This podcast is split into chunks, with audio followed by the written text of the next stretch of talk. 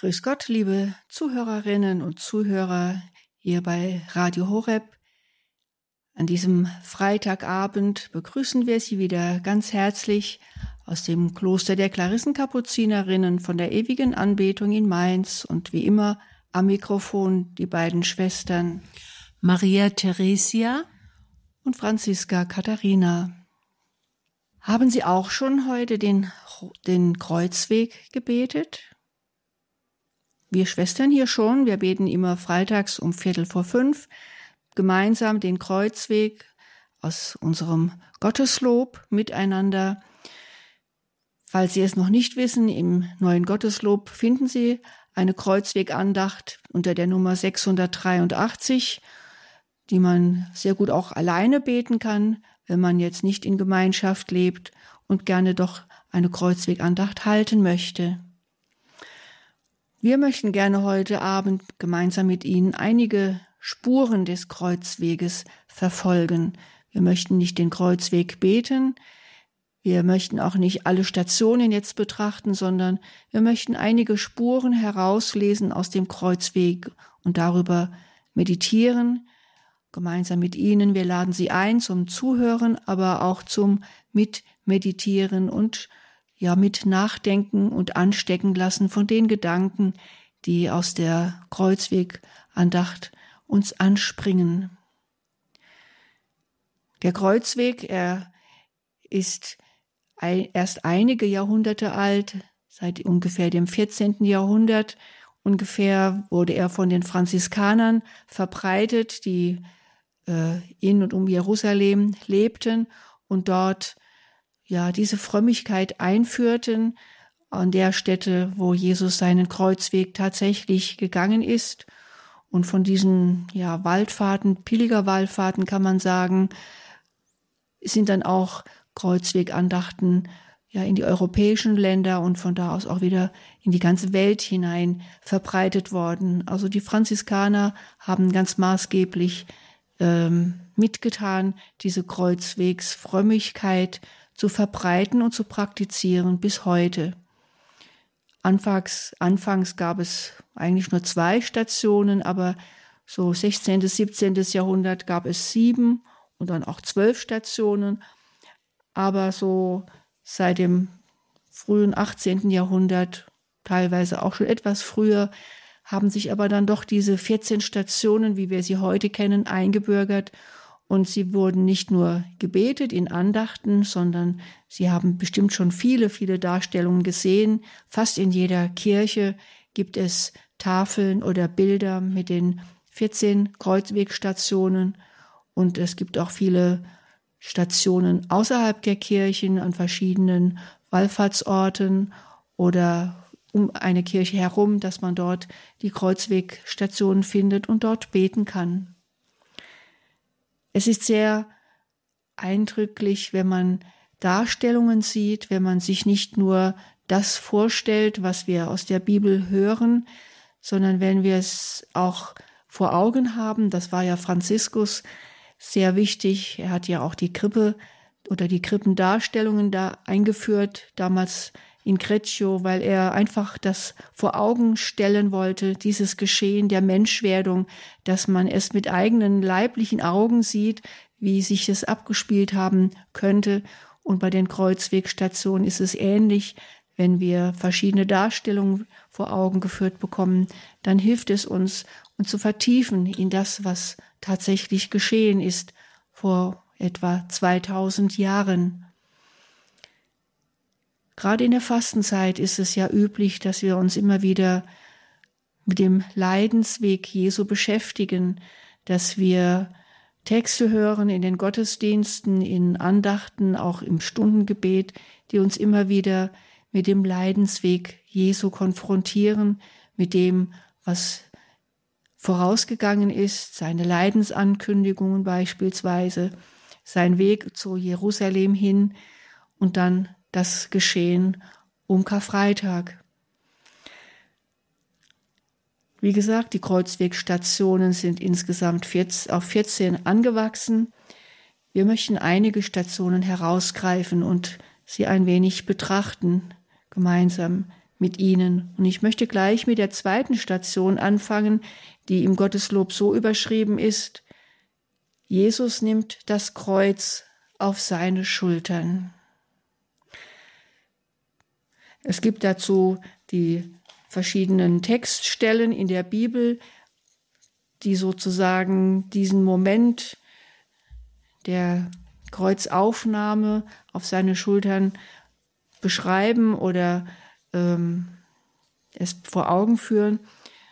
Ich möchte einfach jetzt mal das Johannesevangelium herausgreifen, das davon berichtet. In anderen Evangelien finden wir ähnliche Textstellen. Im 19. Kapitel des Johannesevangeliums heißt es: Die hohen Priester und ihre Diener schrien: Ans Kreuz mit ihm, ans Kreuz mit ihm. Pilatus sagte zu ihnen: Nehmt ihr ihn und kreuzigt ihn, denn ich finde keinen Grund, ihn zu verurteilen. Die Juden entgegneten ihm: Wir haben ein Gesetz, und nach diesem Gesetz muss er sterben, weil er sich als Sohn Gottes ausgegeben hat. Da lieferte Pilatus ihnen Jesus aus, damit er gekreuzigt würde. Sie übernahmen Jesus. Er trug sein Kreuz und ging hinaus zur sogenannten Schädelhöhe, die auf Hebräisch Golgotha heißt. Hier heißt es ganz lapidar: Er trug sein Kreuz und ging hinaus zur Schädelhöhe. Jesus trug sein eigenes Kreuz. In der Überschrift, die ich eben vorgelesen habe, heißt es: Jesus nimmt das Kreuz auf seine Schultern. Wie mag es tatsächlich zugegangen sein? Wurde er richtiggehend gezwungen? Nahm er es? Legte man es ihm auf die Schultern? Mich beeindruckt allein schon die Überschrift, wenn es heißt: Jesus nimmt das Kreuz auf seine Schultern. Wer von uns nimmt freiwillig das Kreuz, das ihm auferlegt ist, auf die Schultern? Ich kann von mir sagen, dass es mir immer sehr schwer fällt, ein Kreuz anzunehmen und es freudig anzunehmen, es freiwillig zu tragen, ohne Murren, ohne Klagen. Das ist gar nicht so einfach. Jesus nimmt das Kreuz auf seine Schultern, obwohl er schuldlos ist. Wir haben gerade gehört aus dem Johannesevangelium, dass Pilatus sagt: Ich finde keinen Grund, ihn zu verurteilen. Pilatus hätte Jesus nicht gekreuzigt, aber da waren die vielen, die schrien: Ans Kreuz mit ihm. Er wurde verurteilt, weil, wie es hier heißt, er von sich gesagt hat, dass er der Sohn Gottes sei. Das ist seine Anklage, der Sohn Gottes zu sein. Und damit hat er ja die Wahrheit gesagt. Die Konsequenz für die Wahrheit ist das Kreuz. Jesus hat sich bekannt dazu, dass er Sohn Gottes ist. Und das sahen die vielen als Grund für seine Verurteilung. Weg mit ihm, kreuzige ihn. Und Jesus lässt sich auf diesen Kreuzweg ein. Er geht nicht nur den ersten Schritt, er geht alle Schritte bis nach Golgotha. Wortlos, klaglos. Er wehrt sich nicht, er geht. Ein Kreuz auf sich zu nehmen, obwohl man es gar nicht verdient hat. Grundlos, schuldlos, das ist schon übermenschlich. Und Jesus ist übermenschlich. Er ist Gottes Sohn. Und wenn wir ein Kreuz zu tragen haben und diese übermenschliche Kraft nicht finden, so können wir uns doch an den wenden, der sein schweres Kreuz getragen hat, klaglos bis zum Schluss. Wir können uns mit unserem Kreuz immer wieder an ihn wenden und er wird uns mit unserem Kreuz nicht stehen lassen und vorübergehen. Er wird unser Kreuz mittragen, mit uns tragen und er wird jeden unserer Kreuzwege bis zum Schluss mitgehen, mit seiner Treue und mit seinem übermenschlichen, ja göttlichen Sein. Und so möchte ich zum Schluss dieser Kreuzwegspur ein kurzes Gebet sprechen. Jesus, unser Herr, der du die Demütigung angenommen und dich mit den Schwachen identifiziert hast, dir vertrauen wir alle gedemütigten und leidenden Menschen an, besonders die, die unter der Corona-Pandemie zu leiden haben. Gib, dass wir alle in dir die Kraft haben, mit dir das Kreuz der Hoffnung zu tragen. In deine Hände legen wir alle, die sich verirrt haben, damit sie durch dich die Wahrheit und die Liebe finden. Amen. Hören wir jetzt ein wenig Musik, bevor wir eine weitere Spur verfolgen möchten.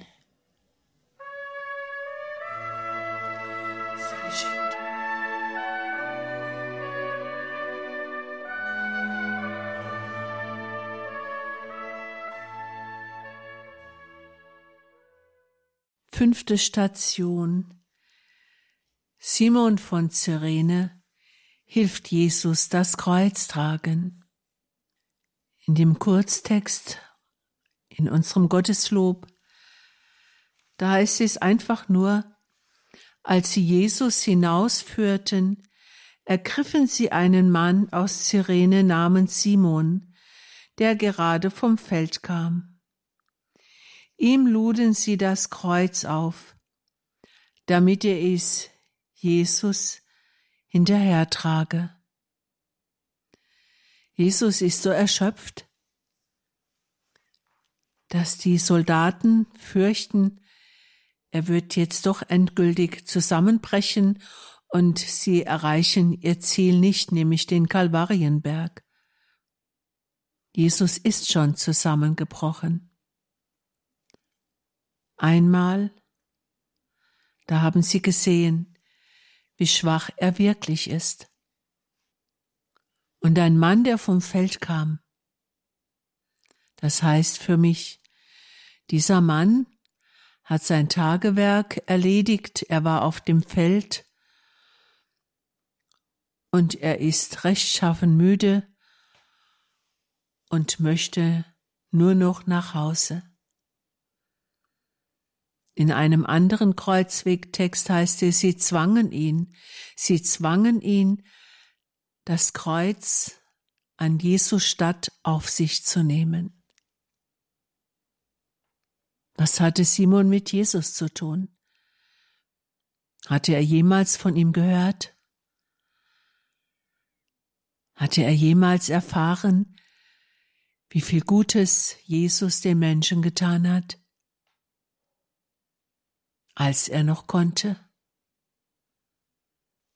Und jetzt konnte Jesus nichts Gutes mehr für die Menschen tun, aber in seiner Ohnmacht tut er das Beste. In seiner Ohnmacht führt er zu Ende, was er mit seinem Gutsein, mit seinen Wundern, mit seinen Heilungen begonnen hatte. jetzt, wo er, der von Wunden übersäte ist, jetzt ist niemand da, der diese Wunden verbindet. Aber es ist ein Simon da. Ich stelle mir vor, dass Simon tief in seinem Herzen dann gespürt hat, dieser Mann, dem ich da helfe, er ist kein Verbrecher.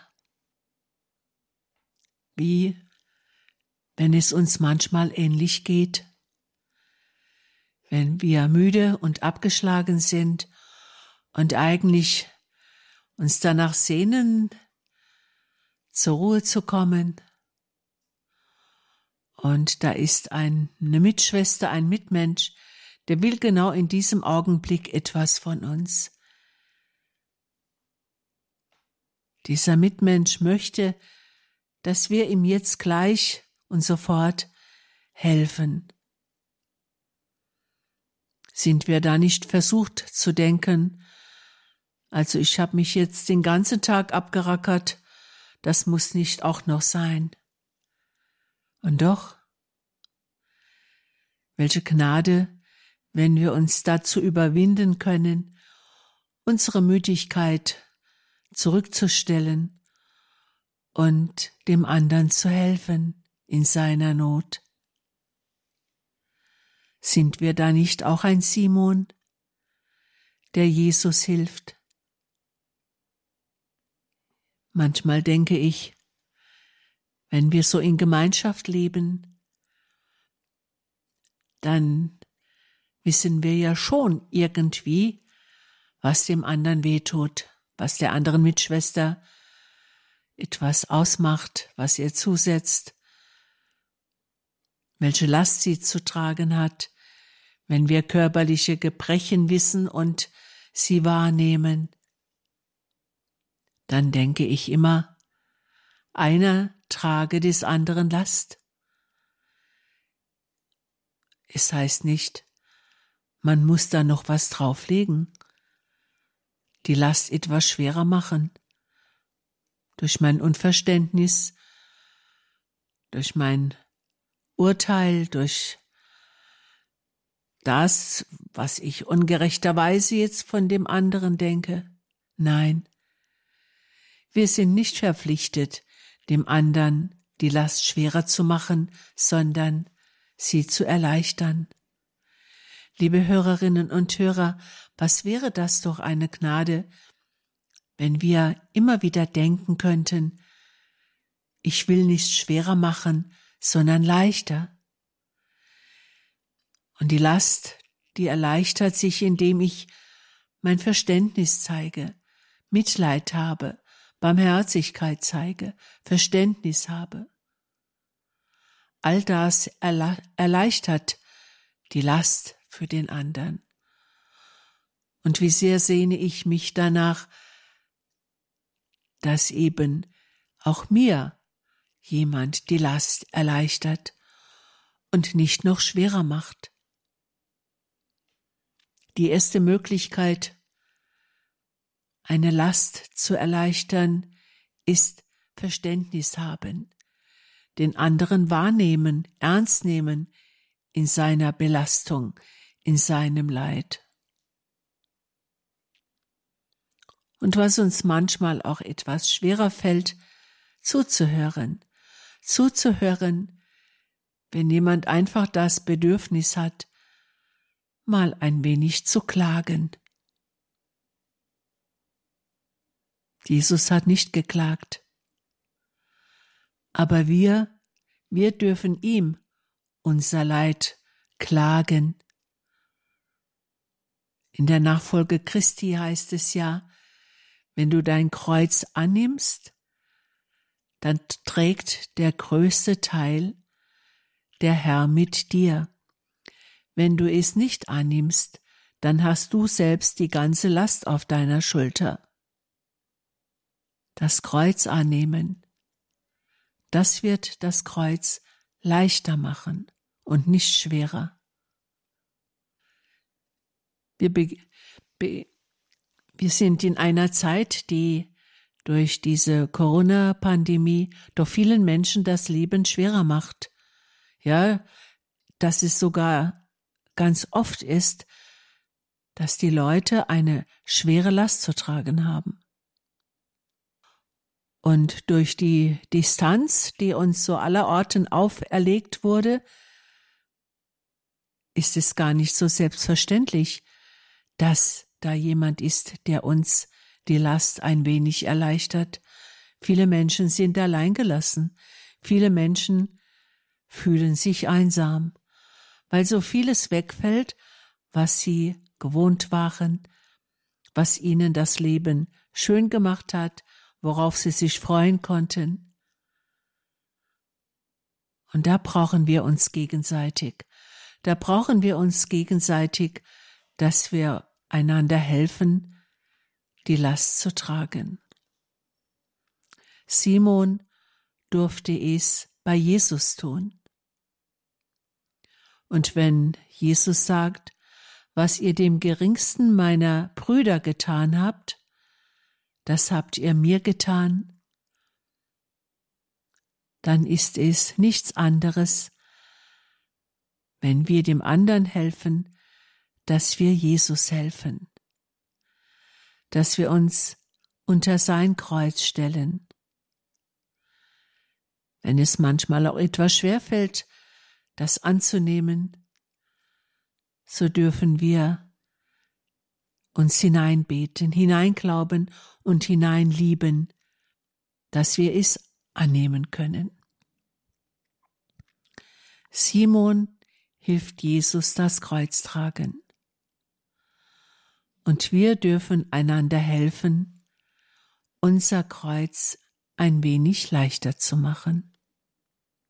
Ich wünsche es Ihnen und mir, dass es uns immer besser gelingt, dem anderen die Last nicht zu erschweren, sondern zu erleichtern. Jetzt hören wir ein wenig Musik und besinnen uns auf die nächste Station.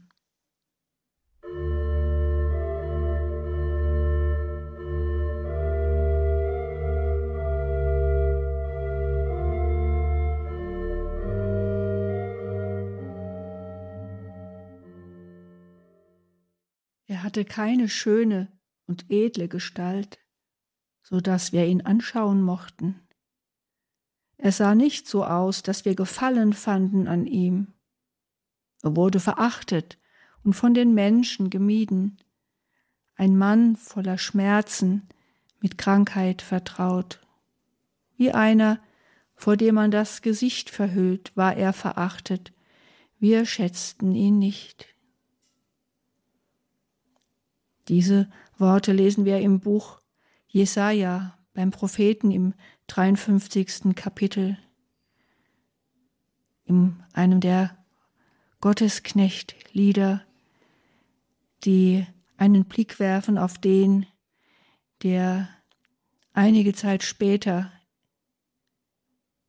seinen Kreuzweg gehen wird. Er hatte keine schöne und edle Gestalt, so dass wir ihn anschauen mochten. So heißt es hier. Aber am Kreuzweg steht jemand, der ihn anschauen mochte. Da steht jemand, dem es egal ist, wie zerschunden er aussieht. Eine Frau, der es nicht nur nicht egal ist, wie zerschunden er aussieht, sondern die großes Mitleid im Herzen trägt. Es ist keine Schaulustige, wie viele anderen auch, die sogenannten Gaffer der damaligen Zeit, sondern es ist eine Frau mit viel Mitgefühl. Veronika. In der 6. Station wird von ihr gesprochen. Veronika reicht Jesus das Schweißtuch, so heißt es. Es ist keine biblische Erzählung, wir finden es nirgends in der Bibel, aber es gibt eine apokryphe Schrift, nämlich das Nikodemus-Evangelium Johannesevangelium. Dort wird von einer Frau Berenike gesprochen, die die blutflüssige Frau sein soll, die Jesus geheilt hat, weil sie sein Gewand berührt hat. Die griechische Form von Berenike und die lateinische Form wäre dann Veronika. Ob sie historisch ist oder nicht, es ist gut vorstellbar, dass Jesus so viele Herzen berührt hat auf seiner Wanderung während seiner 3 Jahre, bevor er seinen Kreuzweg antreten musste. Er hatte viele Jünger und Jüngerinnen, die ihm zugetan waren. Und es gab, auch wenn nicht viel davon geschrieben ist in der Schrift, doch bestimmt viele Menschen, die ihm dankbar waren, weil er sie geheilt hat, weil er Dämonen aus ihnen ausgetrieben hat. Veronika steht am Kreuzweg. Sie ist nicht so stark wie Simon von Cyrene, der helfen darf, das Kreuz zu tragen. Aber sie hat eine andere Kraft. Sie sieht seinen zerschundenen Körper. Sie sieht seinen Schweiß, denn es ist schwer, dieses Kreuz zu tragen. Es ist übermenschlich, es überhaupt zu tragen, eine solche weite Strecke. Und sie ist bekannt für diese Geste, die sie tut. Sie reicht Jesus ein Schweißtuch. Und wir wissen, dass es heißt, dass auf diesem Tuch, das sie ihm reichte, der Abdruck seines Antlitzes zu sehen war und auch heute noch zu sehen ist, denn dieses Tuch wird auch heute noch verehrt. Veronika bekommt sein Antlitz geschenkt, so könnte man sagen, auf diesem Tuch. Und da fällt mir ein Psalm ein, den ich sehr mag, den ich sehr gerne bete und der mir so aus dem Herzen spricht. Da heißt es nämlich im Psalm 27, mein Herz denkt an dein Wort, sucht mein Angesicht. Dein Angesicht, Herr, will ich suchen, verbirg nicht dein Gesicht vor mir. Du wurdest meine Hilfe, verstoß mich nicht, verlass mich nicht, du Gott meines Heiles. Ja, Veronika hat Jesus gesucht, auch auf diesem Kreuzweg. Sie hat ihn gesucht, sie hat ihn besucht am Rand des Weges und sie hat sein Antlitz gesucht. Sie hat ihm in die Augen geschaut.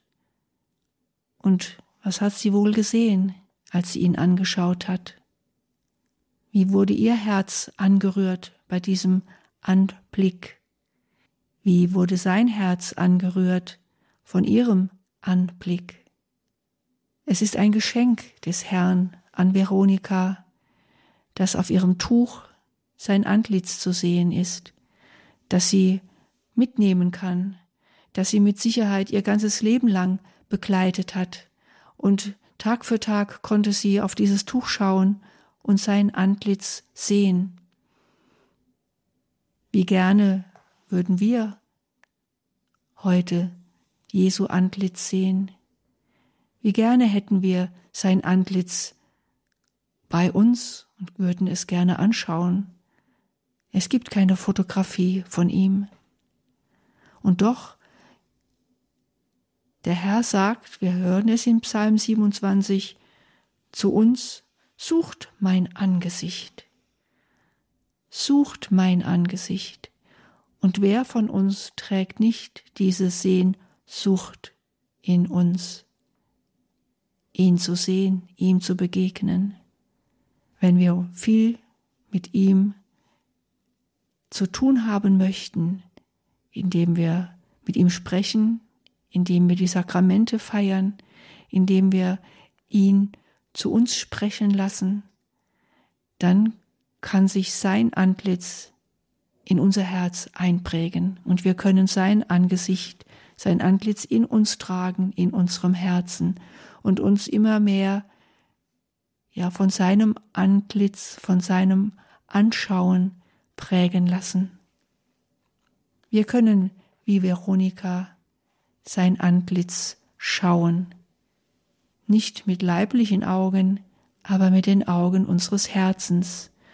Dafür müssen und können wir uns immer wieder öffnen und bereiten und unsere Augen, unsere Herzensaugen offen halten für ihn. Denn auch heute lässt sich sein Antlitz finden, wenn wir es nur suchen. Und so möchte ich beten mit den Worten unseres emeritierten Papstes Benedikt XVI. Herr, gib uns die Unruhe des Herzens, die dein Antlitz sucht.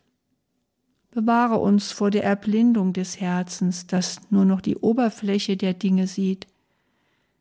Gib uns jene Lauterkeit und Reinheit, die uns hellsichtig macht für deine Gegenwart in der Welt. Gib uns den Mut zur demütigen Güte, wo wir der großen Dinge nicht fähig sind. Präge dein Antlitz in unsere Herzen ein, damit wir dir begegnen und dein Bild der Welt zu zeigen vermögen. Amen. Eine letzte Musik vor unserer letzten Kreuzwegspur.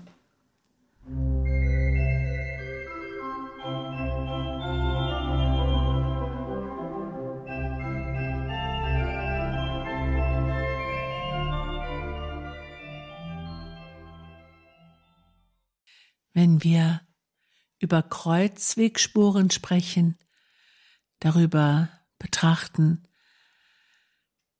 dann gibt es ein Muss, nämlich auf die Mutter Jesu zu schauen.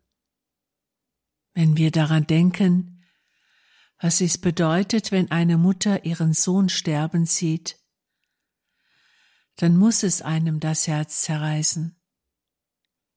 Und wie viel mehr, wenn zwischen diesen beiden Menschen, zwischen der heiligen Mutter und dem Sohn Gottes, eine derart innige Beziehung, eine Einheit bestand, da muss es einem doch das Herz zerreißen, wenn die Mutter ihren Sohn so zerschunden und mit einem Kreuz beladen an sich vorüberziehen sieht.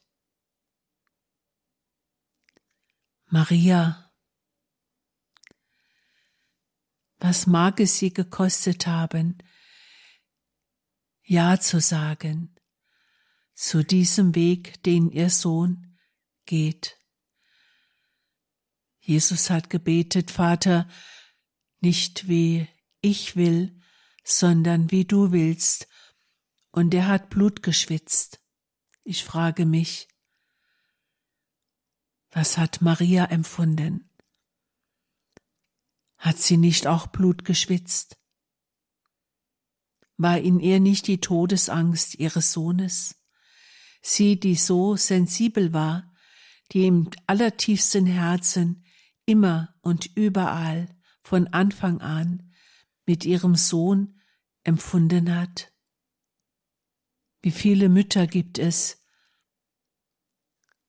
die ihre Kinder, oft auch ihre krebskranken Kinder, auf ihrem Leidensweg begleiten, mit so großer Liebe, aber auch mit einem so großen Schmerz.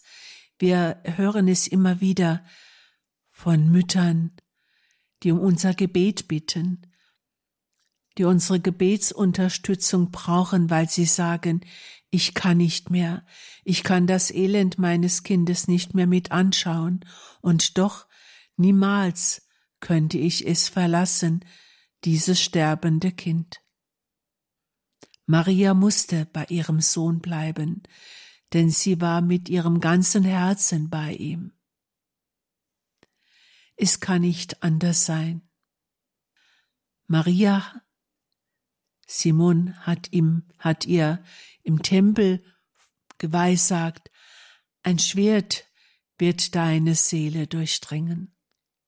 Was mag es anders gewesen sein, als würde man ihre Seele töten, als würde man ihr das Herz töten.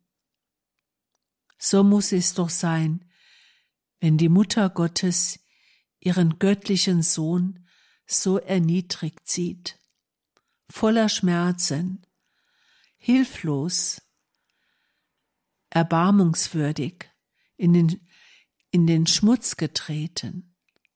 Ja, der Prophet sagt, ein Wurm bin ich und habe kein Aussehen mehr eines Menschen. Und die Mutter sieht dies alles. Wenn wir das betrachten, wenn wir dieses Leid betrachten, dann dürfen wir glauben und vertrauen, dass sie genau diese Mutter ist, die unser aller Leid versteht, die in unser aller Leid mit hineingenommen werden will, weil sie uns trösten will. Sie ist die Consolata, die Trösterin. Maria, wie musst du gelitten haben? Es ist noch nicht Ostersonntag, es ist Karfreitag für dich. Und du bist mitgegangen. Wie mag ihr Herz erschüttert und zerrissen gewesen sein, als man ihr den vom Kreuze abgenommenen Jesus in den Schoß legte, in den Schoß, der ihn Freuden empfangen hatte, der diese Gnade empfangen hat, den Sohn Gottes in ihrem Schoß zu tragen. Es war eine unvorstellbare Freude, eine unvorstellbare Auszeichnung für die Jungfrau Maria. Und jetzt ist der Jubel, ist verhalten, denn jetzt ist Karfreitag und sie trägt ihren Sohn auf ihrem Schoß. Maria, wir möchten dich bitten, dass du auch uns immer wieder in großem Leid auf deinen Schoß nimmst, dass du uns tröstest, dass du die Kranken nicht vergisst, sondern ihnen Heilung bringst. Maria am Kreuzweg, wir dürfen dich darum bitten, denn in deinem Sohn liebst du uns alle und möchtest uns trösten. Lassen wir uns trösten, denken wir an Maria und nehmen wir zu ihr unsere Zuflucht. Liebe Hörerinnen und Hörer, mit diesen Gedanken sind wir nun am Ende unserer Sendung angelangt. Wir wünschen Ihnen, dass Sie sich haben berühren lassen von einigen Gedanken und wir möchten Sie dazu anregen, selber Trost zu finden in der Betrachtung des Kreuzweges. Wir wünschen Ihnen weiterhin eine gesegnete Vorbereitungszeit auf Ostern, also eine gesegnete Fastenzeit, und wünschen Ihnen noch einen guten Abend und dann eine gesegnete Nacht. Die Sendung hat für Sie zusammengestellt die Schwestern Franziska Katharina und Maria Theresia aus dem Kloster der Glasritzenkapuzinerinnen in Mainz. Auf Wiederhören.